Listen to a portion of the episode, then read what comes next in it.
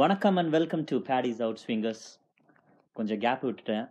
நிறைய வேலை. ஆனால் இனிமேல் வாரத்துக்கு ஒரு ரெண்டு ரெண்டு எபிசோடாவது பண்ணணும். ஏன்னா சொல்கிறதுக்கு நிறைய இருக்குது டிஸ்கஸ் பண்ண நிறைய இருக்குது அனாலிசிஸ்ன்னு சொல்லி ஒரு பெரிய பெடஸ்டலில் வச்சுக்க விரும்பல. பட் ஆனால் பேசுகிறதுக்கும் டிஸ்கஸ் பண்ணுறதுக்கும் கேமில் நிறைய நடந்துகிட்ருக்கு ஏன்னா அவ்வளோ அவ்வளோ மேட்சஸ் போயிட்டுருக்கு எல்லா இடத்துலையும். இந்த வாரம் எதுவும் மேட்சஸ் பற்றி எதுவும் பெருசாக பேச போகிறதில்ல ஒரு சின்ன கதை. ஒரு ஒரு பத்து நாள் இருக்கும். பத்து நாள் முன்னாடி கிரிக்கெட் ஃபோர்லேருந்து ஒரு கிரிக்கெட் மந்த்லியோட ஆர்டிக்கிள் ஒன்று ஷேர் பண்ணி ரொம்ப ரொம்ப முக்கியமான ஆர்டிக்கிள் எல்லாரும் படிங்க அப்படின்னு சொன்னேன். மிஞ்சி போனால் ஒரு முப்பது பேர் அதுக்கு ரியாக்ஷன் கொடுத்துருந்தாங்க. ஆனால் அது எத்தனை பேர் ஃபுல்லாக படிச்சிருப்பாங்கன்னு தெரியல. சரி அதுலேருந்து அந்த இன்டர்வியூலேருந்து ஒரு ஒரு சின்ன ஸ்னிப்பட் ஒன்று எடுத்து அதை ஒரு கதையாக சொல்லலாமே அப்படின்னு இந்த வாரம் முடிவு பண்ணியிருக்கேன். England கிரிக்கெட்டோட white ball analyst Mark Leeson அவரோட கதை தான் இது. அவர் ரொம்ப நாளாக ஆண்டி ஃப்ளார் கூட ஆண்டி ஃப்ளார் காலத்திலேருந்தே ஒர்க் பண்ணிட்டு இருக்காரு இப்போ ட்ரெவர் பேலிஸ் கோச் ஆகி நாலு வருஷம் ஆக போகுது. ஆண்டி ஃப்ளார் கூட இருக்கும்போது டெஸ்ட் கிரிக்கெட்க்கும் அவர் அனாலிசிஸ் பண்ணியிருக்காரு. இங்கிலாந்து டீமோட ஆஸ்திரேலியாவுக்கு குறிப்பாக ஆஷஸ்க்கும் போயிருக்காரு.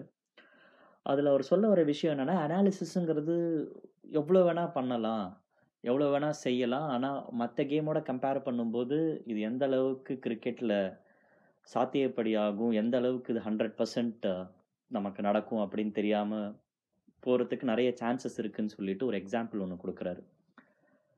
இங்கிலாந்து ஆஸ்திரேலியாவுக்கு போகிறாங்க அடிலைடில் டக் பாலிஞ்சர் ஆடுறாரு.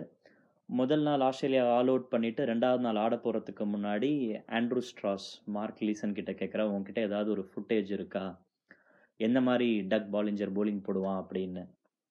ஸோ டக் பாலிஞ்சரோட பழைய வீடியோஸ் எல்லாத்தையும் எடுத்து பக்காவாக அனலைசிஸ் பண்ணி பார்த்தாக்க டக் பாலிஞ்சர் ரிலீஸ் பண்ணுற சமயத்தில் கையிலேருந்து பால் ரிலீஸ் ஆகும்போது நேச்சுரலாகவே left arm over the wicket போடும்போது லெஃப்ட் ஹேண்டர்ஸ்க்கு அவே ஸ்விங் ஆகுது. பால் வெளியில் போகுது. ஸோ ஒரு குட் லென்த் ஒரு ஷார்ட் ஆஃப் குட் லென்த்தில் விழுந்ததுனாக்க பாலை விட்டுறலாம் அப்படின்னு முடிவெடுத்து ஆண்ட்ரூ ஸ்ட்ராஸ் போகிறார் அனலிஸ்டோட பேரை பேச்சை கேட்டுட்டு. போன முதல் பால் குட் லென்த்தில் பால் விழுது. பேட்டை தூக்குறாரு. பால் போயிட்டு அழகாக பெயில்ஸில் பட்டு அவுட் ஆகிட்டு போயிடுறாங்க. உள்ளுக்குள்ளே போயிட்டு ஆண்ட்ரூ ஸ்ட்ராஸ் கடுப்பில் ஒரு ஒன்றரை ரெண்டு மணி நேரம் எதுவும் பேசவே இல்லை. ஆனால் செகண்ட் விக்கெட் பார்ட்னர்ஷிப் ஒரு டூ ஹவர்ஸ்க்கு மேலே நல்லா ஆடிட்டு இருக்கும்போது அப்போது ஸ்ட்ராஸ் வந்து சிரிச்சுக்கிட்டே கேட்குறாரு நீ தான் என் விக்கெட் எடுத்த அப்படின்னு ஆமாம் ஒத்துக்கிறேன் அப்படின்னு. விஷயம் எங்கே அடிப்படுது அப்படின்னா டக் பாலிஞ்சரோட ஓல்டு வீடியோஸில் பாலிஞ்சர் ஸ்லிம்மாக இருக்கார். அவர் கையிலேருந்து பால் ரிலீஸ் ஆகும்போது எக்ஸ்ட்ரா புஷ் கொடுத்து நிறைய பேஸோட ரிலீஸ் பண்ணுறாரு அவரோட ரிஸ்ட் பொசிஷன் பழைய மேட்சஸில் எல்லாமே வேறு மாதிரி இருந்திருக்கு. அதனால் ரிலீஸ் பண்ண உடனே பால் பிச் ஆகி வெளியில் போயிருக்கு. இவங்க விளையாடின மேட்ச் அன்னைக்கு டக் பாலிஞ்சர் அவரோட பழைய ஸ்கில் அவருக்கு போய் கொஞ்சம் கொஞ்சமாக கம்மியாகியும் அவரால் அந்த அளவுக்கு பாலை ஸ்விங் பண்ண முடியாதனாலையும் பால் நேராக போய் பெயில்ஸில் பட்டு ஸ்ட்ராஸ் அவுட் ஆகிறார். ஸோ என்ன தான் கிரிக்கெட்டை வந்துட்டு உத்து கவனித்து இந்த பவுலர் இப்படி தான் போலிங் போடுவாங்க குல்தீப் யாதவ் கையிலேருந்து பால் ரிலீஸ் ஆகும்போது அது கூகுளியாக தான் ஆகும் இல்லைனா ராங் ஒன் ஆகும். சாகல் போடுறது வந்துட்டு கூகுளியை ரீட் பண்ண முடியும். இப்படி என்னென்னவோ ஃபுட்டேஜஸ்லாம் எடுத்து பண்ணினாலும் ஒரு அளவுக்கு மேலே கிரிக்கெட்டில் எதுவுமே வந்துட்டு கணிக்க முடியாது. மார்க் நீசன் இன்னொரு விஷயமும் சொல்கிறாரு அடிக்கடி கிரேம் ஸ்வான் கூட சண்டை வருமா? கிரேம் ஸ்வான் ஆடின காலத்தில். என்ன பிரச்சனைனா ஸ்வான் வந்துட்டு நீ மூடிட்டு போ. நீ என்னதான் நீ சொன்னாலும் விளையாடுற எங்களுக்கு தான் தெரியும். ஒவ்வொரு நாளும் பிட்ச் வந்துட்டு டிஃப்ரெண்ட் ஆகும் டெஸ்ட் கிரிக்கெட்டில் அதனால் நான் ஒத்துக்க மாட்டேன். எனக்கு என்ன வருதோ அதான் நான் போடுவேன் அப்படிங்கிறது ஸோ அந்த மாதிரி கால மாற்றத்துக்கு ஏற்ற மாதிரியும் இப்போ ஃபீல்டிங் கண்டிஷன்ஸ்லாம் எப்படி இருந்தது ஒரு காலத்தில்? டூ தௌசண்ட் ஃபிஃப்டீன் வேர்ல்ட் கப்பில் பத்து ஓவருக்கு அப்புறம் மீதி நாற்பது ஓவருமே நாலு ஃபீல்டர்ஸ் தான் வெளியில் இருந்தாங்க.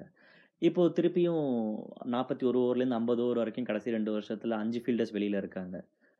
ஸோ அட்டாக் பண்ண முடியுமா? அட்டாக் பண்ண முடியாதா? பால் வந்துட்டு பழசாகுதா இல்லையா? இல்லை ஒரு பேட்ஸ்மேன் வந்துட்டு ஏன் அட்டாக்கிங் போக மாட்டேங்கிறாரு? ரோல் எப்படி மாற்றிக்கிறாங்க இது எதுவுமே ட்ரெஸ்ஸிங் ரூம்லேருந்து இந்த மாதிரி ஒரு அனலிஸ்ட்டோ ஒரு பிளேயரோ ஒரு கோச்சோ வெளியில் வந்து சொன்னால் மட்டும்தான் நமக்கு தெரியும். ஸோ ஒரு டீமோட காம்பினேஷன் எப்படி இருக்குது அவங்க ஜெயிக்கிறாங்களா தோக்குறாங்களா இல்லை அவங்க எஃபர்ட் போட்டு தோத்தா ஓகே. எஃபர்ட்டே போடாமல் காம்பினேஷன் கரெக்டாக எடுக்காமல் அடி வாங்குறாங்களா? இதெல்லாம் தான் வெளியிலேருந்து பார்க்க முடியுமே தவிர, ஒரு டீம் அனலிஸ்ட்டுக்கே இவ்வளோ தான் பண்ண முடியும். இவ்வளோ தான் யோசிக்க முடியும் கேமில் அப்படிங்கும்போது ரொம்ப ஆச்சரியமாக இருக்குது இந்த ஆர்டிக்கிள் படிக்காதவங்க எல்லாரும் தயவு செஞ்சு கூகுளில் போயிட்டு சர்ச் பண்ணாலே வந்துடும் analysis is easy Cricinfo அப்படின்னு அடித்தாலே அந்த ஆர்டிக்கிள் வந்துடும் ஒரு பெரிய லாங் ரீட் ஒரு மினிமம் ஒரு 1/2 அன் ஹவர் ஆகும். வேணுன்னா ரெண்டு ரெண்டு கேள்வி படிச்சுட்டு நோட்டிஃபிகேஷன் செக் பண்ணிவிட்டு திருப்பி திருப்பி படிக்கலாம். பட் கிரிக்கெட் ரொம்ப பிடிக்கும் அப்படின்னு ஆசைப்படுறவங்க எல்லாருமே அந்த ஆர்டிக்கிள் ஒரு தடவை படிங்க. திரும்பியும் ரெண்டு நாள் கழித்து வேற மேட்ரோட சந்திக்கிறேன்.